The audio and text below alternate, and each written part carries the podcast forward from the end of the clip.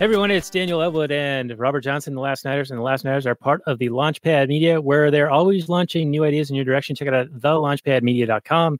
Tonight we're going to be talking about the Warriors, uh, and our friend Mike C is going to come out to play on this episode, which will be episode 87 of the show. You can find the show notes more at lastnighters.com slash 87. And before we get to that, uh, Robert and I are your guests or Yeah, hosts. We're your hosts. Oh, we yeah. have a guest. Mike C has been Mm. with us many, many times in the past. He's a he's a good friend from the Great White North. Uh, he spells favorite with a U, and this is one of his favorite movies. So, Mike C, welcome to the show. It's uh, it's been Ew. it's been a long time, but uh, Yeah. you are a popular guest for us. Your shows, your appearances get a lot of uh, views, listens, uh, traction, and action. So, welcome. Oh, back. great. Glad to hear that. So, one of the things, Thanks for having me. one of the things about- being here. buddy. about this movie is you have created what I consider a musical masterpiece. And it's like a concept album that utilizes the Warriors audio clips and some of the soundtrack for a good portion of the album, the concept album. Yeah, about about half. Yeah, roughly half of it. And so I think that ties in really well with um, part of our discussion tonight about this movie because, as we said, it is one of your favorites. And so I kind of want to interweave that with your music. And then we'll, of course, have a link to the album and your other work on the show notes page at lastnighter.com slash 87. Thank you. Uh, that's very nice of you to say um, about the masterpiece part. Uh, yeah, no, it's hard. It's yeah. I, I mean, it doesn't have a lot of traction, I guess, out there. I get a lot, like, get some views. I got about like my entire spectrum of work. I think on SoundCloud and SoundCloud is about 1,200 views over four years. So that it's not a crazy amount, right? All right. Well, Um, take those I try to get that particular one out there. we'll hmm? take, take the compliments with a grain of salt and consider the source. No, thank no. What I was saying is that I really appreciate that because I think it's very good, uh, and it's nice to get some sort of external validation on what I've done. So All right. Well, you're welcome. And uh, I say it in the uh, non Michael Mouse sense. okay, All right. So Mm. we start off with the Google description usually. So, uh, Robert and Mike, if you guys are ready, Mm. we can get into this movie. I'll give you my thoughts.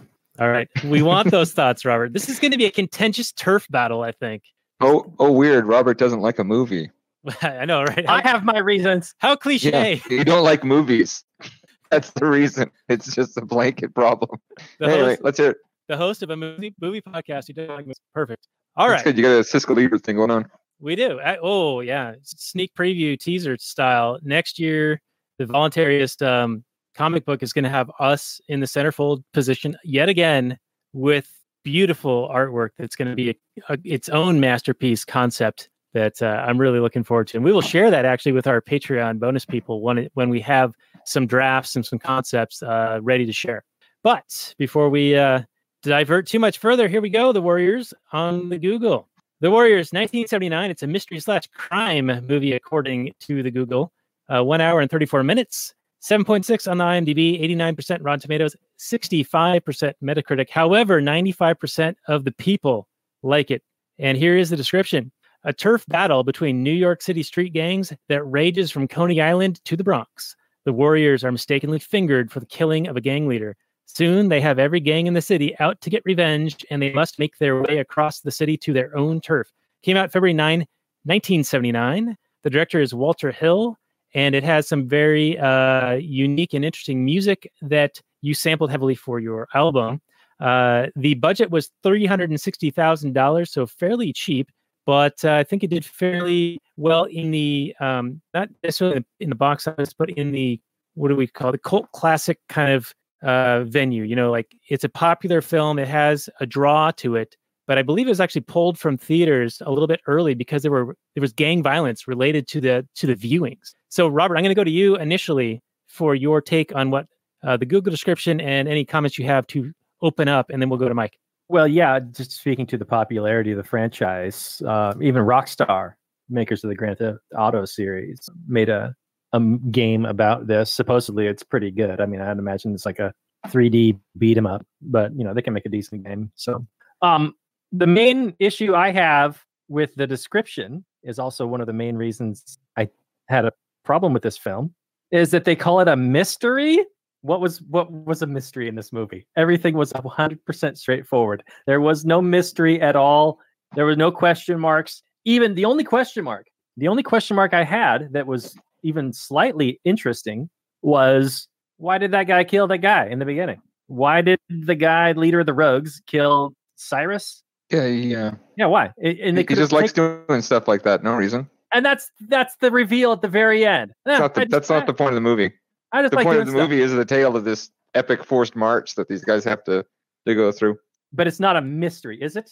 No, there's Right? no mystery about it. I think I mean generally you don't want to give the game away completely in a in a description.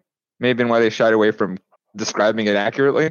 I mean that's a fairly accurate description. I'll interject that, that the categorization and oftentimes the Google description itself is usually fairly off base. So I wouldn't put a whole bunch Yeah. of stock into that because it's some algorithm or some like lowly paid intern in the Philippines writing this stuff. Yeah, and surely a Google description isn't an indictment of any film. No, no, no. It's not an indictment of the film, but I'm, I'm I was asked to comment on the Google description. Mm.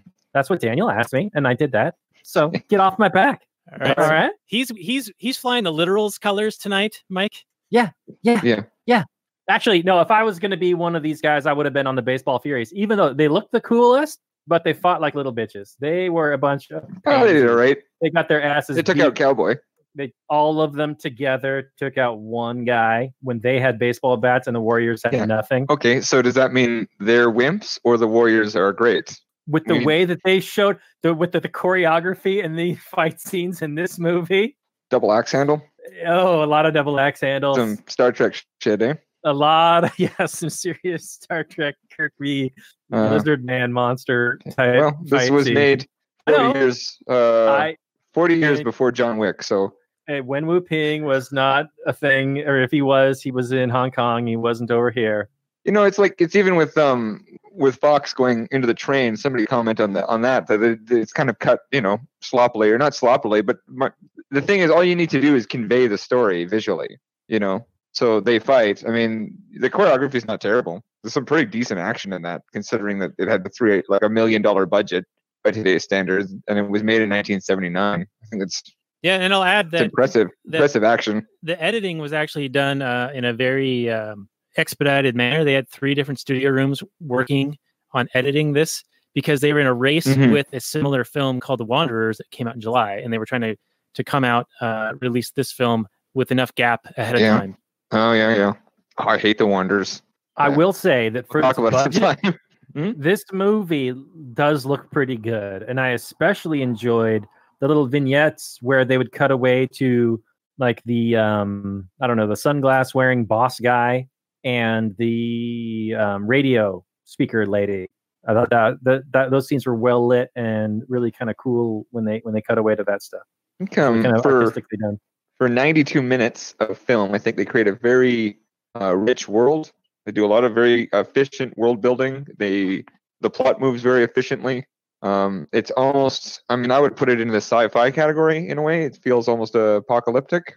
Yeah i could see that it's, You know, it- like- it felt like a new york that did not exist it was like an Yeah. alternate world Well, uh, so I guess the book and then the original script was, you know, Puerto Ricans and black gangs and, and more of a racial thing. And they just, the studio was like, you can't do that. But we wouldn't have, without the limitations from the studio, we wouldn't have had the, the costume and character design that we ended up getting.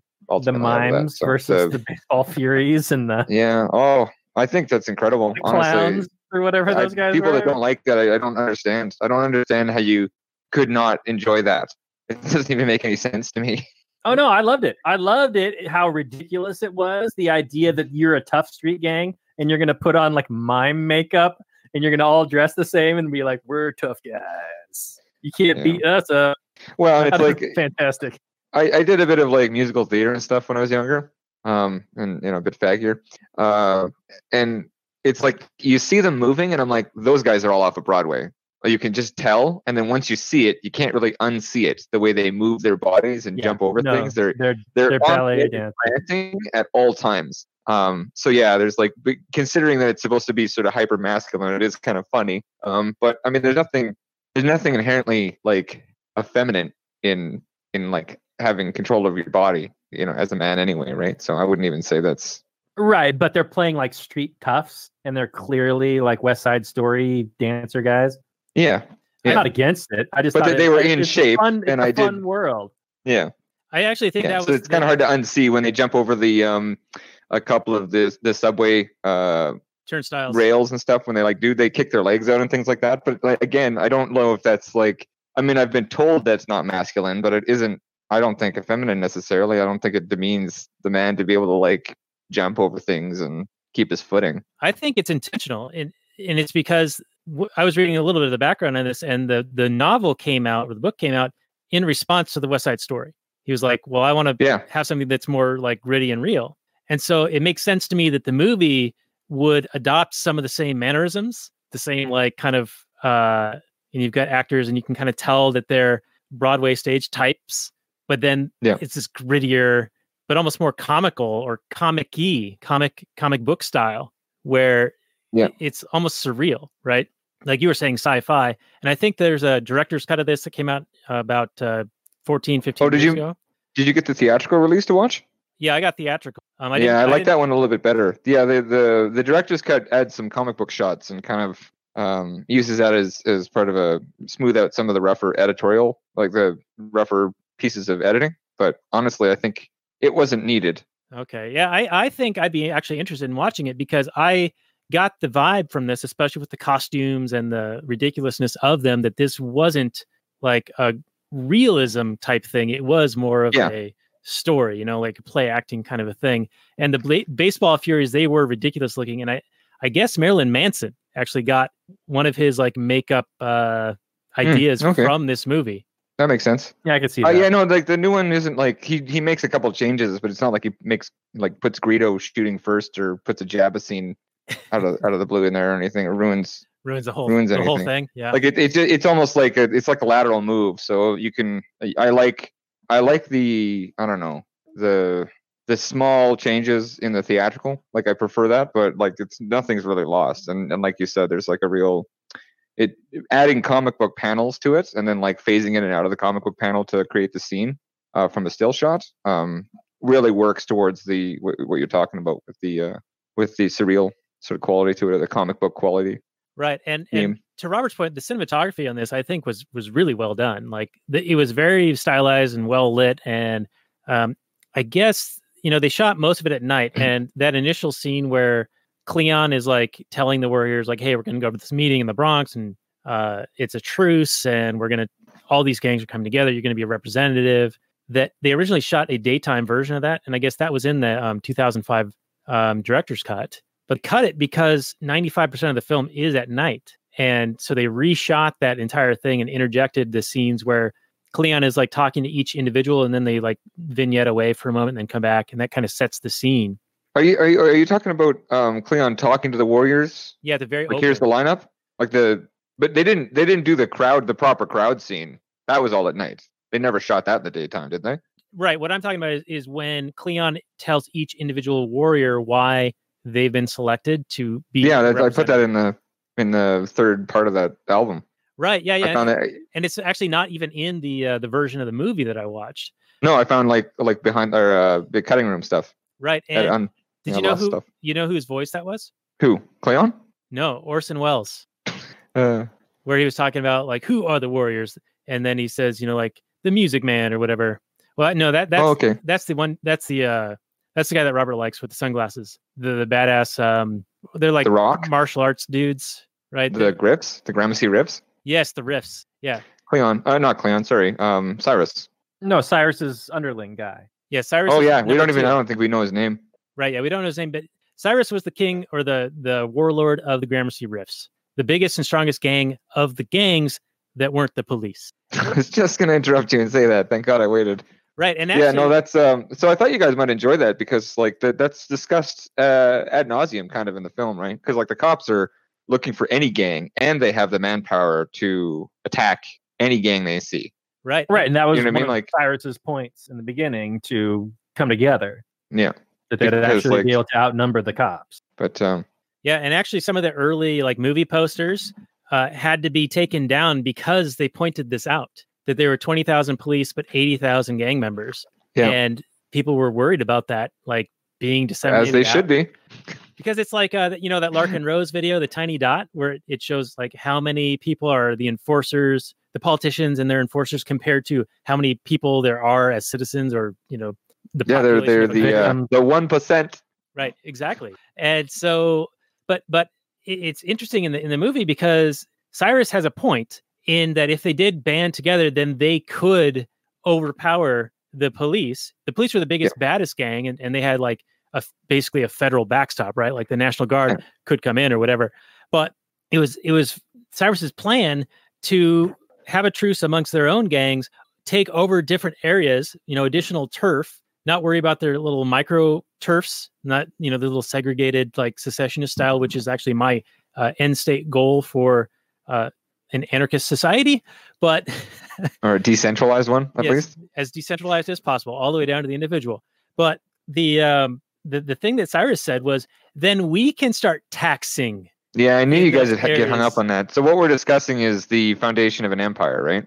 Right, and and this was actually a Greek uh, a, a Greek story, right? A, a Yeah, but not the not the gang warfare part. Just I mean, they were they were surrounded on all sides by enemy factions, but it's not like somebody was trying to unite them in force within all. Like each faction was trying to dominate, but there was no Cyrus figure like in that that story. They were just like completely behind enemy lines and had to march back a thousand miles. Okay, right. So that was the that was just their their journey. That's the Greek Yeah. part. But this first So that's like is the theme. The first part is them trying to set up their own territorial government and competing Yes. with the existing territorial government. And so it's like the police are just another gang. Yes, when and they they uh have claimed the entirety of New York, and Cyrus is like, no, we should uh revolt against that uh that system, that monopoly on violence, and create a new republic. and institute our own monopoly of violence. Well, um, I mean, yeah, but at least uh, it's representative, right? You can't really argue with somebody wanting to band together with other people to overthrow whatever oppressive forces, you know, uh, deciding their destiny for them. So long as they don't then become that oppressive force for others. Well, they will eventually, but uh, maybe not for a couple of generations. necessarily, but yeah, I mean, it took 1776 to 1861, was it? That's pretty close. It's like almost 100 years, no, two generations. no. They wrote the Constitution, which grants them the right to tax right away. Yeah, but it's uh, you know representative or something like that. So, I mean, okay, we can do the purity spiral I- thing, but like, how far can you get in a conversation if you're like, uh, I mean, we're not like there Okay. isn't a lot of room to move, right? All Because All right, Mike, I'm going to write myself a piece of paper that grants me the right to tax you. And then Mhm. once every four years, I'll let you vote on whether we tax you 50% or 60%. okay, so it, authority is derived from violence, though. So Absolutely. you can be an individual. is. and that's totally awesome. But at some point, somebody's going to get together with three or four people and come demand your uh, subservience. So you need to end up. You need to. Uh, That's when you take band 'em out. With allow yourself to other. Yeah, I mean, ideally, the, there's a fire. There's firearms now, so they're getting better every day. Um, so the individual can certainly uh, exercise a great deal of sovereignty, but um, generally, your your life is defined. Your destiny is defined by what you ally yourself to, right? What kind of collective um, the collective of the family unit, your community, your city, whatever. Uh, at some point, you need to be able to collectively collectively defend because there's probably somebody out there forming an empire of useful idiots, and got and they right probably like they don't necessarily have but- the same ideals as you. But what the same- incentive would they have of taking us over if we don't have a political structure to, to Well, co-op? historically, to take your shit, But they like, always Vikings- take over Vikings the political control the women and stuff, right? Well, what is the, just, what is the first thing when the United States invaded Afghanistan? They took over the political system and then they installed like their own puppet. Yeah, and then the American, the corporations that are sort of backed by the American government go in and start taking all the resources. Like there's a trillion dollars worth of rare earth metals in Afghanistan, and the military was ready to invade in right. 28 days. So they were probably planning that for 10 years. And if and if the people of Afghanistan didn't recognize Mosul as their I got as Mosul, the capital of Afghanistan, I don't know. Certainly, they can rebel. the Then they could fight back. Yes, but, they, have to do so if collectively. they see it the as point. legitimate, if they see that invasion as legitimate, then they're far more likely to be like, "Oh, okay, well, let's take it well, back. that- let's that's take it fine. back to But, the but my movie, point is simply that if the gangs are banding together to get rid of the cops, and then they form their own uh, more responsible or accountable government within that system, or or they have rules that they actually sit down and agree to, that is a, a, a moral improvement than simply the mandate coming down from somebody they didn't eh, from a system they didn't participate in. And violence is the only for them. authority in that system. So the government is the monopoly on violence, and we want to decentralize that as much as possible. So if we can get that down to the individual and the family, awesome. But generally, like even you know, if you've got a bunch of sort of farms or individuals, they're going to have to collectively defend because somebody's always able to manifest some Uruk-hai and you know get an army together and march. Yeah, but And they just promise them like rape and pillaging as a reward half the time. You know, that never works out in the long run. I mean, we've been fighting in Afghanistan for how long? Vietnam. well, I'm not talking about invading Afghanistan. I'm talking about overthrowing the New York police in within the confines uh, confines of this movie. and right, if so and like if, and if the, right and if all the gang members constantly fought back against the police constantly and it was actually an act of war At an individual level, you mean? Like a with you yeah know, if, if nobody recognized the cops as a legitimate if everybody saw the cops as a gang that's exactly what he was trying to do though. like they saw the was unite them against the police. So they were. He was just saying, "Don't fight each other. We'll maintain a status quo, and we'll decide on what the uh, the rules for our zones are going to be, and we're not going to invade each other's territory anymore." Right? I mean, a lot of this movie is about uh, like territorial rights and uh, sort of guest rights. You know, so when they get to the orphans, it's like they're like, you know, uh, we're just we're just coming through, and by virtue of them showing a strong force and saying like, look, we don't want to fight, but we will fight you if you try to fight us.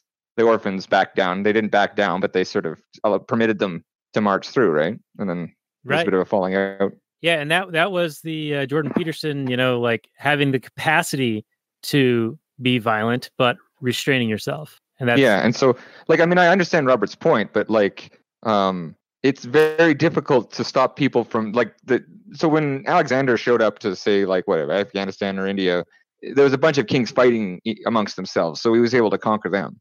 Now that may not be morally correct conquering them, but if they had not been fighting amongst each other, they would have been able to defend themselves against the Macedonians. But in order to have that collective defense, the larger the construct of uh, of a society, the stronger the narrative needs to be, and the the bureaucracy. And it's very unfortunate. So Right, like uh, the bureaucracy that provides the incentive for the invasion. Without the tax structure, I'm not. We all agree that invading other other countries is wrong. I'm talking about defending no, no, I'm, yourself. not, I'm not talking about right or wrong. Oh. I'm talking about a, a, a- an incentive. Like if you're going to go and invade someplace, but you know, not only is every single man, woman, and child going to fight you tooth and nail the entire time and never going to give you a dime, then but you're talking about a paradigm, right? Like a, a way of thinking. Right. But those people are already have that slave mentality. They're like, well, this guy's going to protect us, and so I'm going to give him 30% of what I make, and blah blah blah. Well, I wouldn't call it a slave mentality. They certainly were inspired by him to band together, whereas they weren't able to do that before. So, for whatever reason, uh, his story was better than the ones they were telling themselves, which was to you know fight your next door neighbor. So, like, yeah, no, it isn't. It isn't much of an improvement, but it is better than um, trying to take the cops on by yourself. So it's like this Because if like compared to what incremental situation is what well, you're if the if that Mongol group, you know, the what are they called? What they look like Mongols. Uh, if they decided to declare war In the movie? or, or into There's Mongols in the movie. yeah, yeah, in the opening sequence. Okay, uh, the mimes, Did I miss the mime that? one. If the mimes declared independence and refused to pay their taxes and refused to adhere to the laws that the uh, you know New York City had decided for them, uh, the the police would be able to concentrate their entire force on the single uh, rebellion. Well, yeah, So you're this just is talking. defeat. This is defeat in detail, right? Right. You're talking about people who are quote unquote tax cheats today. You, Sure, you've but, just I got like mean- a few people here and there that don't It's a pay. bit. It's a bit more than taxes, though. They're not like dumping tea Right, in the in the river. They're um they're enacting violence on their on their fellow citizens and or protecting themselves through violence because it seems to be like a fairly un unkempt or un uncivilized landscape, right? Because like the reason you join a gang is to protect you from being hurt by other gangs. I think is the point. yeah, or I mean, that's why you join gangs, right? To belong to something that can protect them and possibly um, give them access to opportunities. right Well, yeah, there I are- mean, that may not be take right, the but- microcosm of a prison. Yeah, there's a huge Yeah, or or incentive to- society.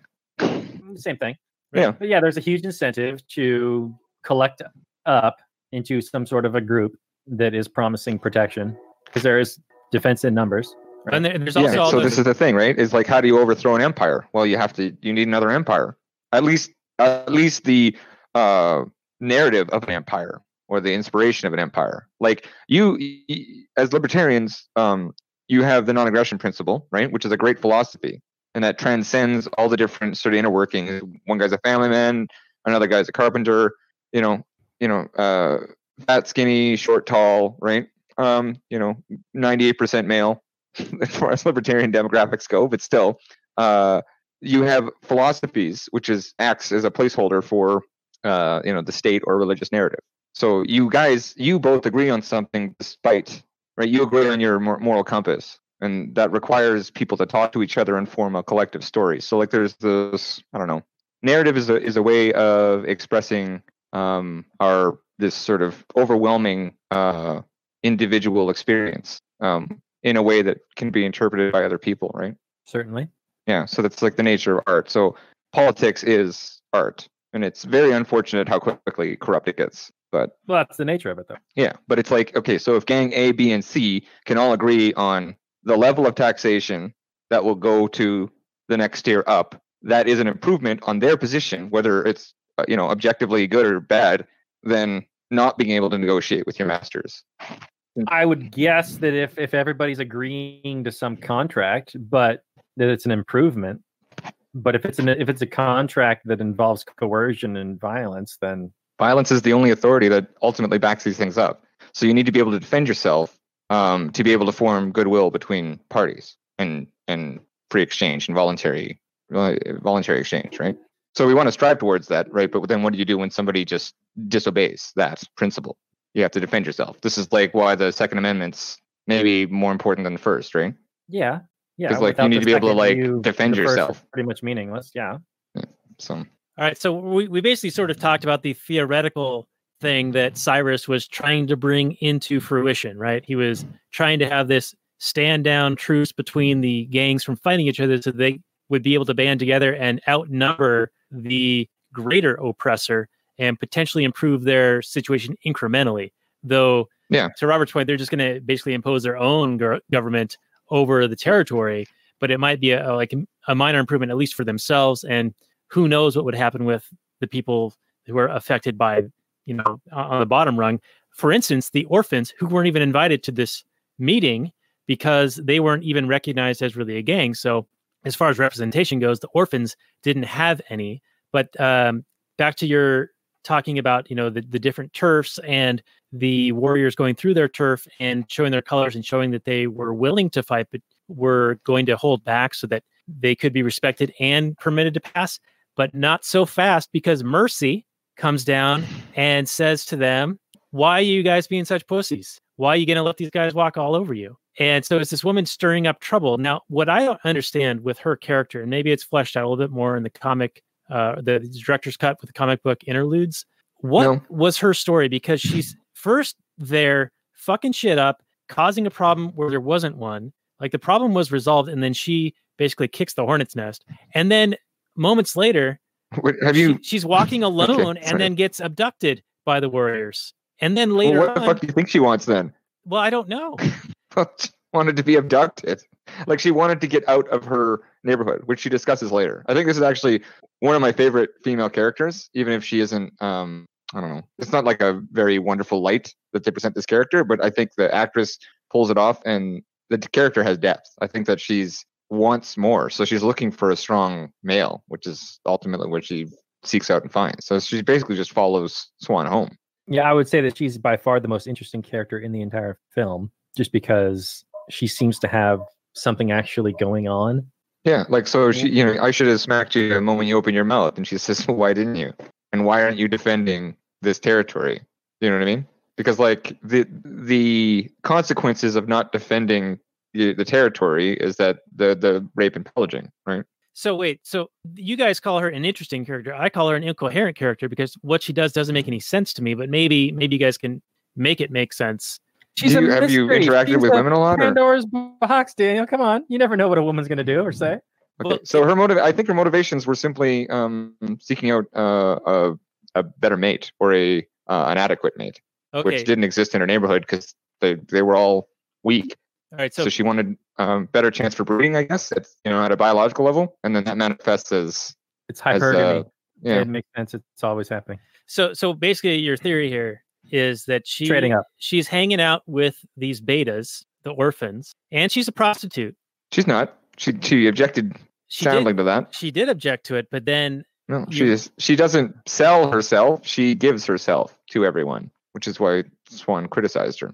okay. Well, in the uh, you know, on Amazon Prime, you can watch, or it's not on Prime, but I think it's on Stars or whatever. But you can see the X-ray stuff. So I actually wa- read through that uh, last night after I watched the movie, and it says that she's actually a prostitute. And I don't know if that's maybe fleshed out in the game that Robert was referencing earlier, the Rockstar game. well, I mean, um, I don't. I don't know if Prime's an authority. but I guess I guess It's in the name. what we're saying here is that she's unhappy with her group that she's hanging out with. So, in order to test these interlopers who are going to try to walk through, she basically picks a fight with them to just see how tough they are. And once they demonstrate their toughness, then she wants to tag along with them, is what you're saying. Like she's found Yeah, I, I would. If I was like somewhere between MGTOW and pickup artists, I think that this particular scene would be very good. Um, uh, like a learning scene for young men trying to understand why uh they're getting like their heads spun around every time they interact with a girl. okay. Now, the first person to interact with her is um, Ajax, right? Like when Yeah, yeah. He's alone. um He- Ajax, the um original toxic male. yeah, he, he's a raper. He likes rape, uh, which actually gets Oh, he likes it rough. yeah, well, gets him in trouble a little bit later. yeah, he seemed he seemed to be a rapist. He seemed a bit rapey. Yeah, Um, you I- keep those guys around though because they're tough, right? and not too bright. Yeah, he was he was their muscle, but uh, so so his he interacts with her and like is about to rape her, and then they decide not to. No, he's not about to rape her. He's just enjoying her struggling and him dominating her in a kind of a weird sexual way. Like he's enjoying like ra- holding her. Um, yeah, like he. I, I'm. I'm sure that's the reason that they vote him out of being in control, right? Which It's is an not interesting- rape. It's dominance and control in a sexual way. Well, it's assault. which is pretty much the definition without the penetration, right?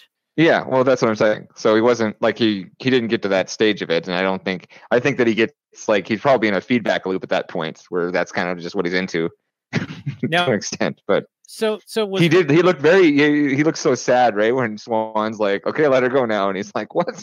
Fuck you, buddy." so Fine. was was her journey because after that, then she's running around with Fox, and then Fox gets taken down by the uh, the cop and thrown in front of a train and dies. And they don't seem to really dwell on that. He's just gone all of a sudden. Uh, okay, the you want to hear the paratext, the the meta of this? Yeah, yeah. Explain this. Okay, the director wasn't getting what he wanted out of the actor. Fox was supposed to be Mercy's love interest. They were supposed to get together. Um, and then at some point, he just wasn't. The director wasn't liking what Fox was producing, so he fired him, and they wrote him out. Oh, I see. The guy that plays Fox didn't even show up to that that scene. That's a stunt double. Okay, all right, getting dropped by the cop in front of the in front of the train. Okay, because Mhm. it's like they just left it. Like all of a sudden, Fox is just he's out. That's it. Yeah. and then Yeah, I think it works though. It, it works really well because like it just it ups the stakes. People getting killed and arrested kind of ups the stakes. They don't just all get out. You know. okay, all right. sort of it, it enforces that the that you know that the bad guy the the people opposing them are out for blood Now, who is the guy who um he went to the that apartment with all the women, the Lizzies? It was the black guy, The guy, Lizzies. the real young guy, and then another guy. the sirens yeah, the sirens. yeah. uh Cochise the the the one with like uh sort of a half a pseudo indian headdress or a native american indian headdress Uh, not that guy, but the third guy, the the sort of um John Belushi. The Afro guy. No, the John Belushi type guy. uh Yeah, ah, shit I forget his name. It's Who's not real? the Afro guy, Um, and it's not the oh uh Cochise. The third guy you mean Vermin? is his name. not Rembrandt? Not Rembrandt. Rembrandt's the vermin was the yeah vermin's the third one it's Cochise rembrandt the art and the uh vermin Okay, yes, yeah, Vermin. So Vermin was actually, from what I read, he was actually he was um, less involved in the movie. His his lines were Mhm. less, and his script was less. But then he played up that scene with the women in the apartment and actually earned himself more screen time. That might be related to Fox being written out, right? Yeah, I think like this is very um no holds bars kind of filming, very guerrilla. Like I mean the, the million dollars isn't a lot of money. That's the inflation calculator. Um million bucks filming on the streets of New York, not necessarily going for permits. You know, they hired all no names. Nobody there had done anything really, right? and uh, they were all working really hard towards the project that they wanted to put out. Right. That's another reason I really like this movie is because it really it represents a different time in filmmaking um, where artists would get together and grind out something through a lot of hard work, and they were sometimes rewarded for that effort. You know, when they produced something of value. Um, and so, you know, to your point, uh, Buddy basically got promoted for his acting in the middle of the movie. Right, and got got some more scene, more scene time, more Yeah, screen Buddy, time. and, and another guy got fired, right? So there you go. There's this that sounds like a libertarian wet dream to me. Right, because Vermin was actually supposed to die in that apartment with the women, with the sirens. Oh, I see. We're gonna get jabbed here. We're gonna get jabbed. Yeah, I don't know if you could say that He's- anymore. uh, well, as much as you can say faggot three times in a movie right now, probably not. Yeah, I know Robert and I we both recently watched the Chappelle show, uh, or the the latest Chappelle episode, which or special, which has Special on outraged outraged the the left left wing lynch mob, and uh, and to to me it's it's in contrast to what we have on offer today. It's refreshing, but it it doesn't hold a candle to anything Richard Pryor did or any No, you or know, Eddie Murphy. Eddie Murphy, right? Raw or Delirious. It's nothing like that, but because Or, yeah, like I mean, so Bill Cosby had clean shit. it was better, yeah. You know what I mean? But it was cutting, and you know, Right. But but we're so starved for it now that and and I do Yeah. love Dave Chappelle. I do. Um but yeah, he's kind of sold out though, right? Like, like he's pretty tame. right, right. But he- compared to Chappelle's show. oh yeah. Massively yeah, compared so. to who he was before, I feel like they cloned him and well, he's or getting they got a older. gun I to mean, somebody's head. You know what I mean? Like, He's, he's been living the good life. He's wealthy now. I mean, you know, I do like yeah, he- maybe you just you get into the echo chamber, and then I mean, as you get older, you lose a little bit of that piss and vinegar. So I do like that he He's that called out he called out the outrage people, which was really good. Yeah. Um, but but he Yeah. he mentioned that even during the Chappelle show, he had to go to the compliance office or whatever they're called um, for the word faggot. Like I guess you couldn't say that on TV back in 2004, 2005. Uh, and Yes, you do. I mean, again, this is privatizing censorship, right? Self self policing uh, broadcast, and they, they do it so that the government won't come in and do it. But it's also a way to for these companies to I don't know this sort of weird like neoliberal capitalism where where uh, ideology becomes the product you're selling, right? wasn't this So, like, similar Coke- to, to what the Coke MP is LBGT, and if you don't if you don't drink Coke, you hate gay people, kind of thing, right? Oh, all the all the virtue signaling, yeah. It it's Yeah, it seems yeah, it's- similar to the MPAA and giving films ratings. Like uh, Robert we did the Aviator a while back, and uh, Howard Hughes was like, "Hey, if you compare the necklines or the you know the cleavage on this movie, this movie, and this movie, then you have to give mine the same rating because it's actually technically less or whatever. Because they want Well, no, but we're talking about rating. bureaucracy, which is just a way to dominate smaller factions, right? It's just like regulation is just a way for like the bigger companies to dominate the smaller ones, right? correct. I mean, it's like Disney is going to be able to sue you for intellectual property rights violation way be- way more than you're going to be able to sue them. And it's by it's by virtue of the government only just doing enough to have the laws in place, and then the courts, you know, are just too expensive. So it's like like I said, it's just a way of privatizing privatizing all the oppressive functions of government. It's pretty smart. The system that we've con- con- uh, conjured, cooked up. Uh, it looks like I bludgeoned you into silence. Should we talk about the movie or Do we have to? I mean, it's okay. no? It's actually a great film. Like it's, not a oh, great. it's a fantastic film. film. No, it's really great. Um, what's What else interesting did about it? this director go on to do? Uh, he did 48 hours, another 48 hours. Um, what else has he done? He's done a few things. He's not Okay. like, um, it's not like a prestigious career, but it looks like he likes doing what he's doing. And a guy that's made, you know, 20 films, you know, uh, and they're not all a bunch of big hits and stuff. I think that's, you know, I, I, I got a soft spot for that more than the Spielbergs, to be No, that's fine. Okay. Um, so I wrote down here, like, so, so basically, uh, Cyrus is trying to create an empire, right? And so I wrote down here the consolidation of power comes at the vulnerability of hijacking the narrative, because in order to construct all these people together, um, it makes it vulnerable to being hijacked by like whatever media force is in place, right? So if you if you use uh, um, what's his name? What's the rogues guy's name? The bad guy. guy, the bad guy, Yeah, crazy yeah. guy. Luther, yeah, the uh, Sean Penn- Luther, yeah, Luther. Sean Luther looking guy. hijacks the narrative, and it's very easy because the people involved are are starstruck. They're in a they're in a state of sort of hypnosis, and from the magic that Cyrus has enacted on the group, right? Through this ritual of of speaking, right? We talk about this all the time with like you know like the Hitlerian types of you know like always a great public speaker, right? It's like well, yeah, sure. you They got got the charisma, the, the Yeah. appearance of competence. They Yeah. got the ideas. Yeah.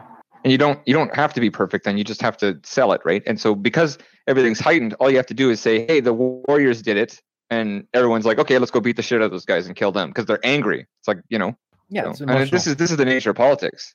This is the nature of media. It's like two minutes to eight. You know, certainly. so it's like It's a reflection of the world we live in. I would agree. Mhm. That's why it's decently competent art. no, yeah, I'm I'm I really like it, and it does it represents a you know older kind of filmmaking with a lot of negative space and um slower movement and stuff. So There's less story going on, a whole lot of running. Yeah. Yeah. Well, the the action is the story, right? And like I said, it's efficient. It's 92 minutes long. It felt longer to me, but um, I've also I've I've been to New York a couple of times and ridden the subway a fair amount when I was there, and so I actually had a uh, a spatial awareness of where they were Mm. traveling through, and I think that helped in understanding what was going on. I think if you had never been there, never ridden on the subways, uh, you would be a little bit lost in what's going on. Um, well, they did a it's pretty good shot at the beginning to show you on the uh, on the subway map the distance that they're covering. Right, that's kind of part of the opening sequence. Right, right, and they even mentioned how it's kind of confusing. Yeah, and they they set up they set up sort of one idea, one premise, but that's the false premise, right? You think that like oh, okay, now I'm listening to Cyrus, now what's happening? Oh my God, he's shot. Okay, so that that premise is completely thrown out, and now the Warriors need to get back to Coney Island Right, and just and run. they're unarmed, so- and and they don't know if there's still a truce or not. Yeah, I think it's a great premise for a film. Works for me anyway. I'll agree. And and their first gang that they encounter is the skinhead types, which I thought Yeah, was- the multiracial skinheads. yeah, I thought that was interesting because there's a bunch of black. Well, they didn't want it to be racial, right? So they just made sure that the Warriors were like kind of like a mosaic of culture, and then the skinheads were also like a homogenous version of that. Right. Yeah, but some of the other gangs were like very very clearly like a specific type of people, like a group, right? Yeah, but the, because the costumes sell it as not being racial, so you can't say that like the baseball Furies were all white guys, but they were. Um, well, it's Socrates. Was it Socrates or Aristotle? It talked about the essence of something, right? So, like the essence of of the baseball Furies was not their race; it was their baseball uniforms. Right. That's the that uniform made them, you know, made them a collective, not not their blue eyes or you know. Right. Now, what did you guys think? that makes sense. back to the uh keep going back to the orphans for whatever reason but wh- after mercy basically instigated there to be a problem where there wasn't one then the orphans demanded that the warriors take their colors off because she wanted a vest and Yeah. then the mercy So they're kowtowing. They're kowtowing to the members of their society that cannot defend themselves. right so but but i like that the warriors were like fuck you you're like we're not doing that Oh, that's one of the best fucking lines I think in movie history, where he just waits a minute and then he just says "fuck you." It's so simple and it's like so defiant. Like, no, I'm not. This end the conversation. I tried being nice. Like, we're gonna do this either way. you know what I mean? So I like that a lot, actually. Yeah, no, that's definitely a strong, strong line. I, Well, I it's- enjoy. Yeah, it's like it's peace through strength, right? And the threat of violence. right and and the the demand was almost like um the demand to- this is this is gonna be a weird tangent but the world war ii demand for japan to surrender and give up their emperor and all those things like basically this unconditional surrender that was demanded and it was going to be unacceptable to japan. And it basically Yeah, well, set up set up the premise that then okay now we can drop these bombs because they said no to this impossible to accept demand. And that's almost what the um, the orphans did to the warriors because they're like well you, we want you to remove your colors and then you can pass but the warriors are like no fuck you like that's not an acceptable thing that besmirches our honor and we're not going to do that Well, it was, it was. I think it wasn't acceptable because they had already reached terms, and then those terms were changed by some exterior force that you know. It's like if, if we kowtow to that, she Hmm? altered the deal she altered the deal, and well, and when you, she holds the guy's balls in her head. Yeah, and so like when you okay, so you renegotiate and you acquiesce, you kowtow to them, and then they just change it again. At, at you know, at what point? Yeah, you show you're a bitch, and they're gonna treat you like one. Yeah, exactly. So right well i think i think that the warriors would not have accepted those terms even if those were the outright terms like initially i think it would have been unacceptable to them yeah, but they they allowed they allowed the orphans the uh privilege of a formal negotiation. personal point of privilege um, yeah, they asked they they allowed them they didn't humiliate them. They allowed them to be prideful in the negotiation, even though team A is going to do what team A needs to do. You know, team B can't do anything about it, but they're still going to formally acknowledge their uh, property rights, even though they're walking through either way. So I think that's actually um, it's yeah, it's kind of one of my favorite scenes in the film. Right? It says a lot in a very, very short period of time. Now, of course, the most iconic scene is when Luther for whatever reason, ends up in Coney Island with his gang. We tracked them down. They knew where they were from. Um, and at that point, you you need to silence the people that know what happened, right? Kind of thing. You don't like you don't want to leave that loose end, right? So they had to suicide them. Yeah, it was a very interesting um, interplay. The entire thing, where Cyrus, who's basically this Joker-esque loose cannon who just wants to watch the world burn and just does something chaotic for the fun of doing something chaotic, then yeah. blames the Warriors just on a on a lark, like well, on a the one guy saw him. Right. Yeah. Fox so Fox saw him, so that was probably what got them in trouble. Right. Was so, witnessing the crime, which can get you in trouble with with bad people. He may have inter- information that may lead the, to the arrest of uh, Luther. Yes, but that's exactly it, right? So, I mean, like if if if they had been in that situation, they might have ended up dead in a jail cell, like by hanging themselves or something. Right. Right. Uh, all all individually. Or rape with a plunger. Yeah. Uh, okay. Now, so yes, they they needed to tie up loose ends. That's why they tracked him down. It's uh uh that that need sort of coalesced with the Luther's agenda of wreaking havoc. Right, and he was trying to close the loop on that, but someone had come to the Gramercy Riffs to sp- to spill the dirt on Luther, right? And that's why yeah. climactic scene after Luther does the clink clink warriors come yeah. out and play, yay, which apparently was ad libbed. Yeah, yeah, they needed to fill in the gap there and egg him on a bit. They needed something that uh, what's his name? I, I forget. Von Von something. He's I think he's got a German name. Okay, yeah. But from Luther, right? Yeah. Yeah. Luther. No, and so he uh he he stepped up to the task. So so it does make sense that that they do have this final confrontation and then the Gramercy Riff show up and they're like, well, we know who actually did it. And so we're gonna kill him and his gang and let the warriors go. So it has a nice resolution at the end. Um and I want to I want to float back on on the rape thing for a moment because uh, we go back oh, to uh, from Ajax, the obvious rapist. Yeah, Ajax. So yeah, he he displays this desire to rape several times, yeah. and then in the Central Park, he sees this woman uh, at the bench, and apparently she's a cop, but you don't really know this until later. Yeah. When he first interacts with her, she's like totally with it. She's fine with yeah, it. Yeah, it feels a bit like entrapment to me. Well, you find some honeypot sitting alone in the middle of the night on a park bench, and she's like, coming on to any guy that walks by. Yeah. Well, yeah. So seems a little suspicious to me, like a spider and a fly. Well, well okay. So I think that would have confused Ajax since he's probably had a fair amount of sexual interactions with women that were him being fairly aggressive and getting probably positive results. Yeah, um, he's been punched in the head probably about. Yeah, who knows? But my point is, there are some women that like um, uh, aggressive men uh, when everything has been signed and sealed and we're committing to doing something once the yeah. once a sort of safe uh, arena has been established some women enjoy it rough right once everybody's signed their consent forms yeah yeah, yeah. we know how once know everyone signed their consent forms um, i don't want to generalize but this has been uh, a trend in my experience so uh, that's just anecdotal but my point is that uh, ajax probably assumed things about that situation and acted based on his experience. I'm not I'm not justifying it. I'm just saying that it like you probably shouldn't be in that position unless you want that outcome. Well, the thing that got me without victim blaming, and it does feel a lot like entrapment, even though he's obviously like out of line. Yes. Well, the thing that got me is that had he not gone over that line of being overly aggressive, then they would have arrested him anyway.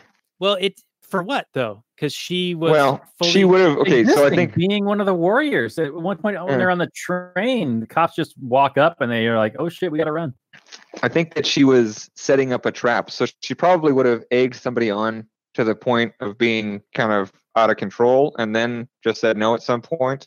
You know what I mean? I think. I mean, that's just what I'm theorizing because I'm not sure what the sting is otherwise. Okay, yeah, because it seemed to me like she was consenting, and then he got overly aggressive. Okay, so essentially, a cop was sitting on a bench attracting rapists with a vulnerable aesthetic, right? Right, yeah. but, but then you know, like they were just but then agreeing to it. Yeah, well, but well, then and, but then also like also renegotiating, you know, a couple times uh, after he gets aggressive to to ensure that they can. I mean, I'm not even sure why they don't just arrest them at that point, but I mean, it's a good way for him to go out, right? Because it writes his character out of the situation. Right. Yeah. Because because we do have this journey, and you're losing people along the way for various reasons, and and the sirens like pull a few of them off track, like off their journey, which is another like Greek thing, right? Because this is yeah. sort of the, a retelling or a mashup of several stories Odyssey. going on. They're definitely sirens, though, right? Oh yeah, for sure. Um, but it's also like that horror movie thing, which it really got me when Swan like left left those two guys to go back and check on um, Ajax because I was like, you guys are disbanding and breaking apart when you're have more protection as a group. Yeah. So this is actually I, I made a couple notes about this because there's like when Ajax challenges Swan, there's an informal voting process, which is a natural hierarchy forms. And so everybody does their own uh, internal calculations as to who should be in charge and who's dominant. And it's the two. There's sort of two alphas, right? There's like a Leonardo and a Raphael. There's a there's a guy that's maybe tougher than everybody else, but he's uncontrollable. And there's a guy that's almost as almost at the highest level of toughness that's also able to think critically and make decisions for everybody. And so they elect Swan without a formal voting process. So it's interesting that that happens, and it happens a couple times throughout the film, right? Like, but the methodology of the warriors, whatever their code is, is uh, a great deal of emphasis on individual choice, which I thought you guys would appreciate, to be honest. Uh, so they're like, Ajax, you shouldn't do this. This is retarded. And then he goes anyway. And then they're like, we kind of owe Ajax. We should go back for him. And Swan takes like one second to analyze the situation and says, okay, I'll go try to accomplish something else. Stick to the plan outside of that. I think that's very good leadership in a lot of ways. You know, Yeah, so they're they're very individually driven and they decentralize and then come back together. I like what you're saying, but I think in the situation, You don't agree with the decision? the circumstances don't warrant it because they are in they are now in acknowledged hostile territory. Well, who's the fascist here, me or you?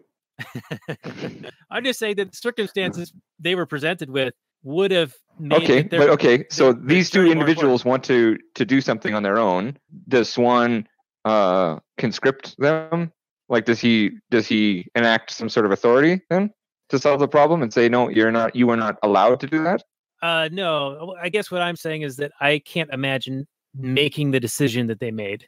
Well, they had some sort of he's obviously so the reason you would keep somebody like Ajax around is because he's probably very good at fighting, which is like you seem to be tougher than the rest. Hmm. You know, you keep a guy like that around in case you need somebody to use a flamethrower, run up a beach. or the Molotov cocktail. You know, yeah, yeah, like the guy, you know, he gets it done, right? So he's probably saved their ass more than once outside of this film, and then he he saved Cowboy specifically, right? He saved my ass back there. So they just had uh, a sense of loyalty to him and bailing him out of his own bad choices. So Okay, well, I'll, I'll give you you, know, that. I mean, we can't. The heart wants what the heart wants. I guess I don't know how to explain it, but yeah, I mean, I'd, I'd go back for you guys. you you are back for us. Thank you. Yeah, for that. there you go. Yeah. Yeah, we've had you on for a bunch of movies. Uh, Collateral, Super Troopers, no, Starship Troopers. I, I keep mixing those two. up. Starship Troopers, the real Super Troopers. That's right.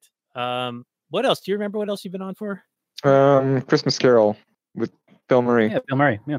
Bill Murray's Christmas Carol. Whatever that one's called. Uh, Scrooge. Night of Living Dead. I think that might have been the. I might have just said the Scrooge. light. Night of Living Dead would- might have been the first one I said because there's a lot of collectivism versus individualism in that one. All right. Yeah, yeah. Well, we'll have the whole list on the uh, on the show notes page, and we are actually getting a little bit long on this one, so we're gonna gonna need to start moving into uh, final summaries and reviews. And we haven't even talked about your album very much, uh, but there is a fair amount of that discussion in the pre-show, which is available for Patreon supporters at lastnight.com/slash Patreon. So if you want to hear Mike talk Okay, About sorry. his music.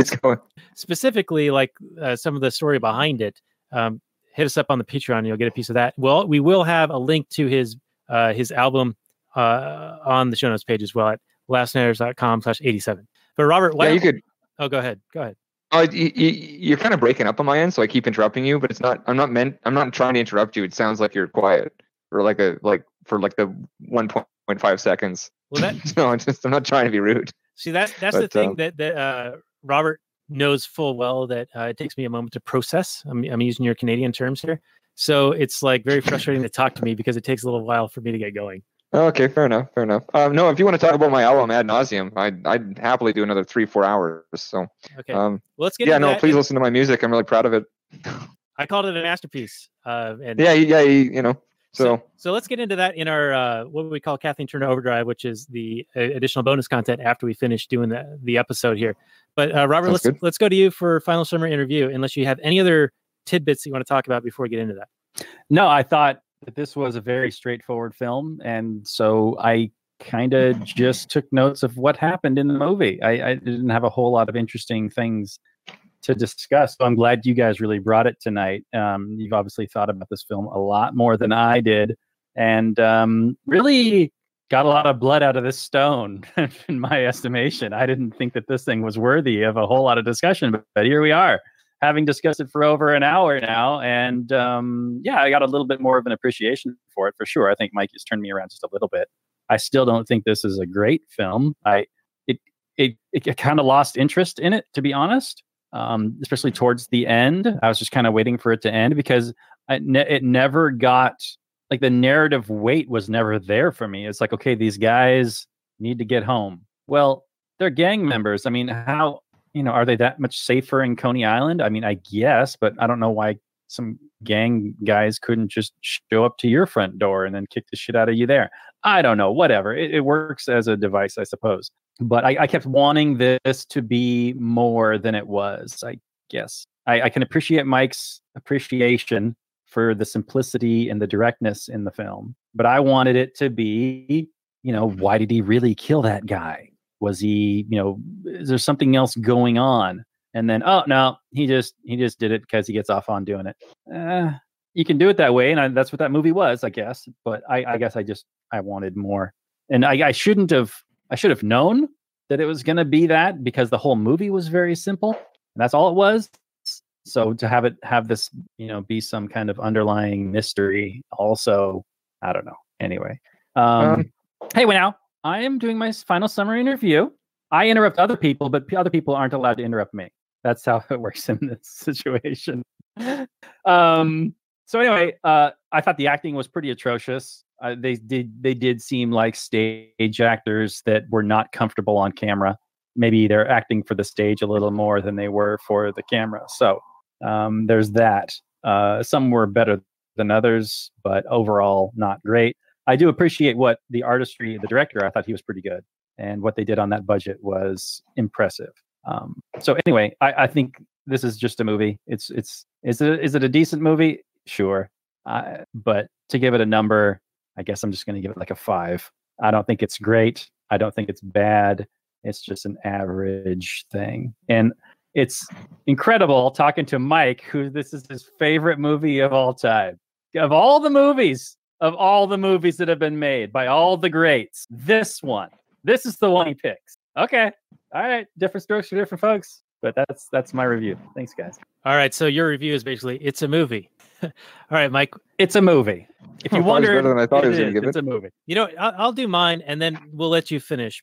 I'm I'm gonna let you finish because I want I want to go out on a high note on this one. So my take on this movie is I think I appreciate it a little bit more than Robert. I really enjoy the stylized look and feel of it, and especially the soundtrack. But I, I do have the I was um what do you call it preconditioned or familiar with some of the the music from this from listening to your album multiple times, and so I I was picking it up and it was really standing out to me. The story, yeah, very straightforward, and it borrows from some Greek and other uh, mythical stuff, and I, I appreciated that.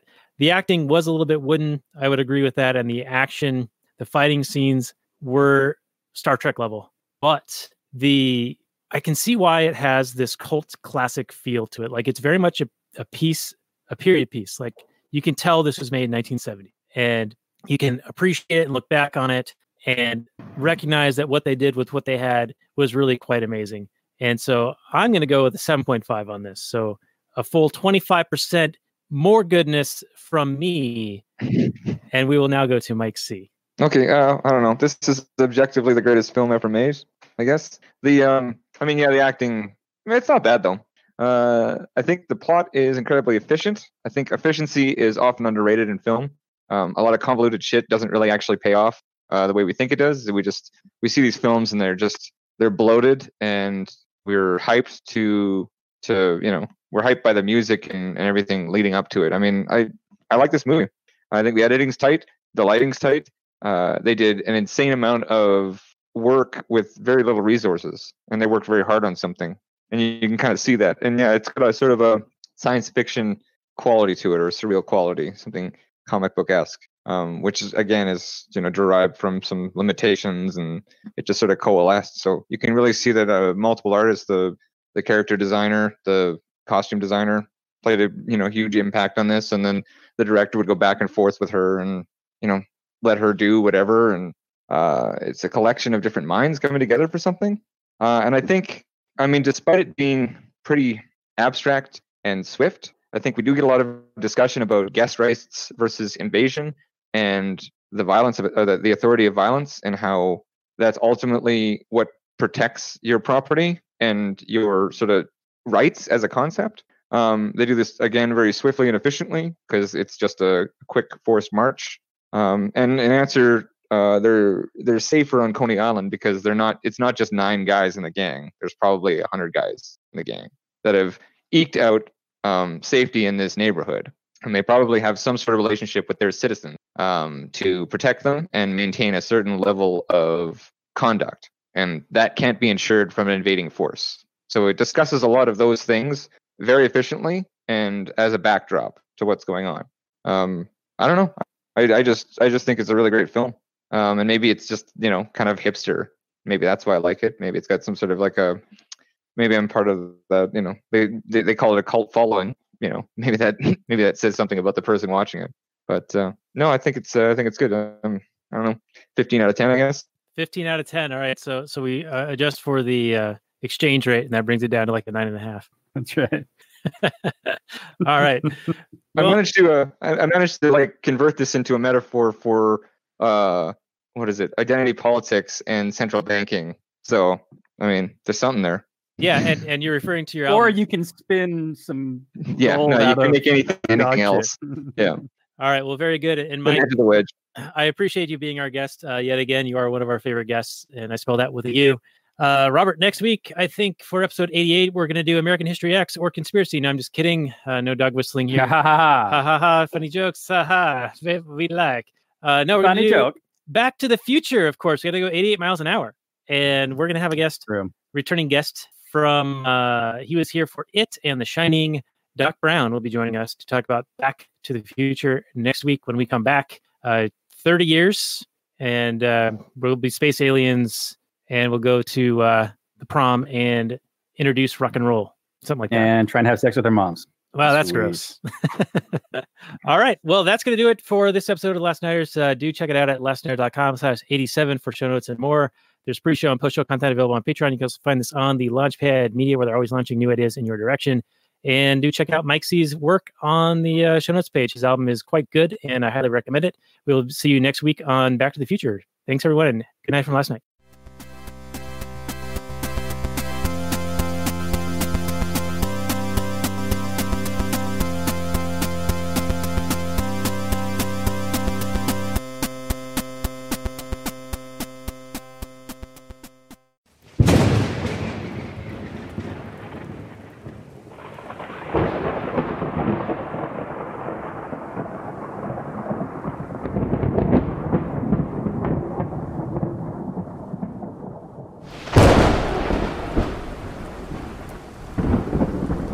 Days of the internet, radical libertarians were scattered, lonely, and faceless.